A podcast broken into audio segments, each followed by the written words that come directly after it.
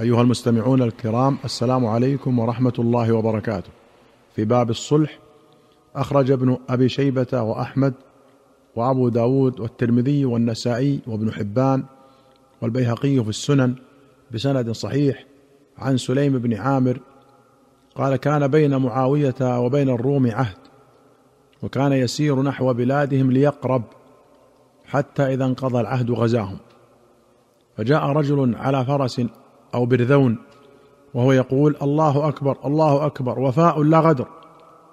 فإذا هو عمرو بن عبسة السلمي رضي الله عنه فأرسل إليه معاوية فسأله فقال سمعت رسول الله صلى الله عليه وسلم يقول من كان بينه وبين قوم عهد فلا يشد عقدة ولا يحلها حتى ينقضي آمدها أو ينبذ إليهم على سواء.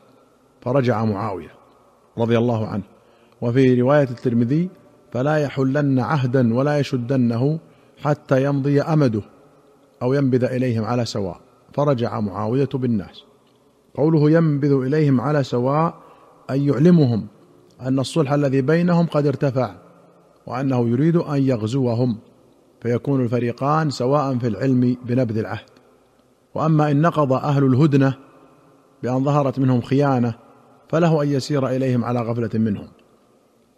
وقوله في الرواية الأولى أمدها هكذا بالتأنيث في جميع المصادر إلا في رواية الترمذي. وأخرج البخاري عن أبي هريرة رضي الله عنه أن النبي صلى الله عليه وسلم قال قال الله تعالى ثلاثة أنا خصمهم يوم القيامة. رجل أعطى بي ثم غدر ورجل باع حرا ثم أكل ثمنه ورجل استأجر اجيرا واستوفى منه العمل ولم يوفه أجره.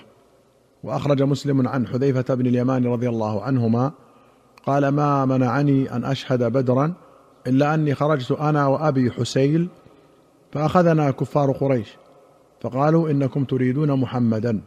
فقلنا ما نريده ما نريد إلا المدينة فأخذوا منا عهد الله وميثاقه. لننصرفن إلى المدينة ولا نقاتل معه. فأتينا رسول الله صلى الله عليه وسلم فأخبرناه الخبر. فقال انصرفا نفي بعهدهم ونستعين الله عليهم.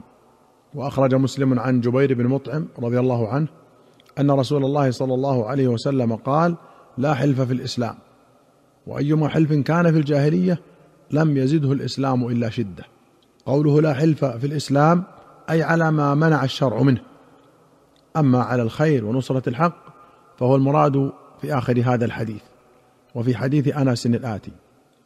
اخرج البخاري ومسلم عن عاصم بن سليمان الأحول. قال قلت لأنس أبلغك أن رسول الله صلى الله عليه وسلم قال لا حلف في الإسلام. فقال قد حالف رسول الله صلى الله عليه وسلم بين قريش والأنصار في داره.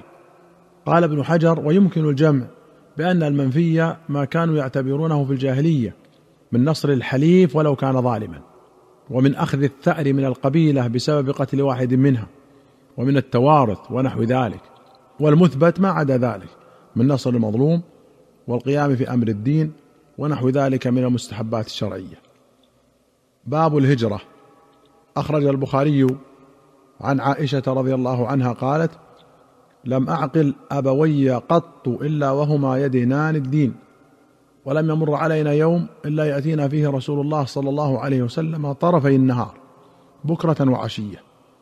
فلما ابتلي المسلمون خرج أبو بكر مهاجرا نحو أرض الحبشة حتى إذا بلغ برك الغماد لقيه ابن الدغنة وهو سيد القارة فقال أين تريد يا أبا بكر؟ فقال أبو بكر أخرجني قومي وأريد أن أسيح في الأرض فأعبد ربي. فقال ابن الدغنة فإن مثلك يا أبا بكر لا يخرج ولا يخرج إنك تكسب المعدوم وتصل الرحم وتحمل الكل وتقري الضيف وتعين على نوائب الحق فأنا لك جار. فارجع فاعبد ربك ببلدك. فرجع. وارتحل معه ابن الدغنة. فطاف ابن الدغنة عشية في أشراف كفار قريش. فقال لهم إن أبا بكر لا يخرج مثله ولا يخرج. أتخرجون رجلا يكسب المعدوم ويصل الرحم ويحمل الكل ويقري الضيف ويعين على نوائب الحق. فلم تكذب قريش بجوار ابن الدغنة.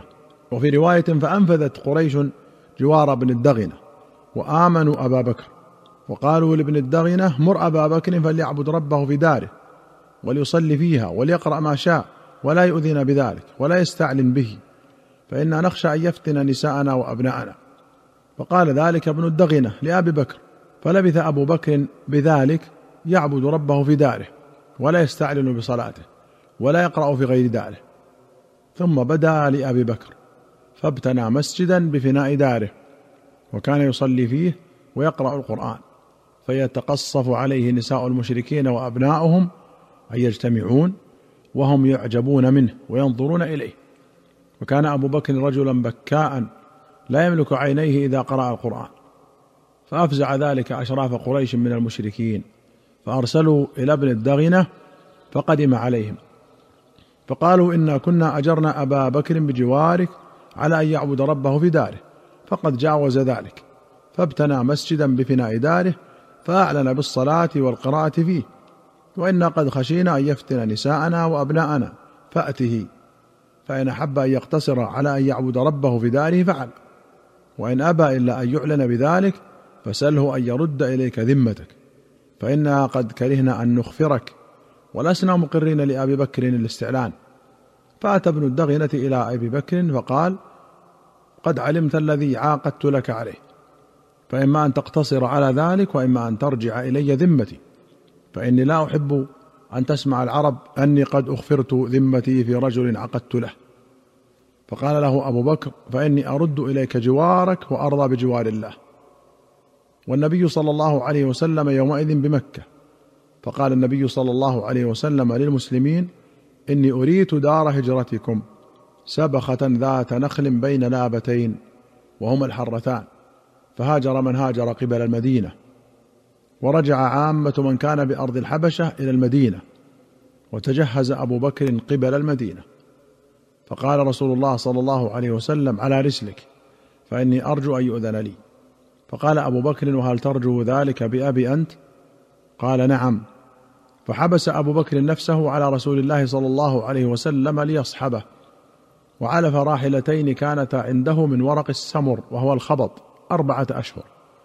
قال ابن شهاب قال عروة قالت عائشة فبينا نحن يوما جلوس في بيت أبي بكر في نحر الظهيرة؟ قال قائل لأبي بكر هذا رسول الله صلى الله عليه وسلم متقنعا. في ساعة لم يكن يأتينا فيها.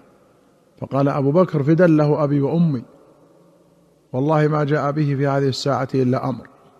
فجاء رسول الله صلى الله عليه وسلم فاستأذن فأذن له فدخل. فقال النبي صلى الله عليه وسلم لأبي بكر أخرج من عندك. فقال أبو بكر إنما هم أهلك بأبي أنت يا رسول الله. قال فإني قد أذن لي في الخروج. قال أبو بكر الصحابة بأبي أنت يا رسول الله. فقال رسول الله صلى الله عليه وسلم نعم. قال أبو بكر فخذ بأبي أنت يا رسول الله إحدى راحلتي هاتين. فقال رسول الله صلى الله عليه وسلم بالثمن. قالت فجهزناهما احث الجهاز ووضعنا لهما سفرة في جراب فقطعت أسماء بنت أبي بكر قطعة من نطاقها فربطت به على فم الجراب فبذلك سميت ذات النطاقين. قالت ثم لحق رسول الله صلى الله عليه وسلم وأبو بكر بغار في جبل ثور فكمنا فيه ثلاث ليال. أيها المستمعون الكرام إلى هنا نأتي إلى نهاية هذه الحلقة. حتى نلقاكم في حلقة قادمة إن شاء الله. نستودعكم الله. والسلام عليكم ورحمة الله وبركاته.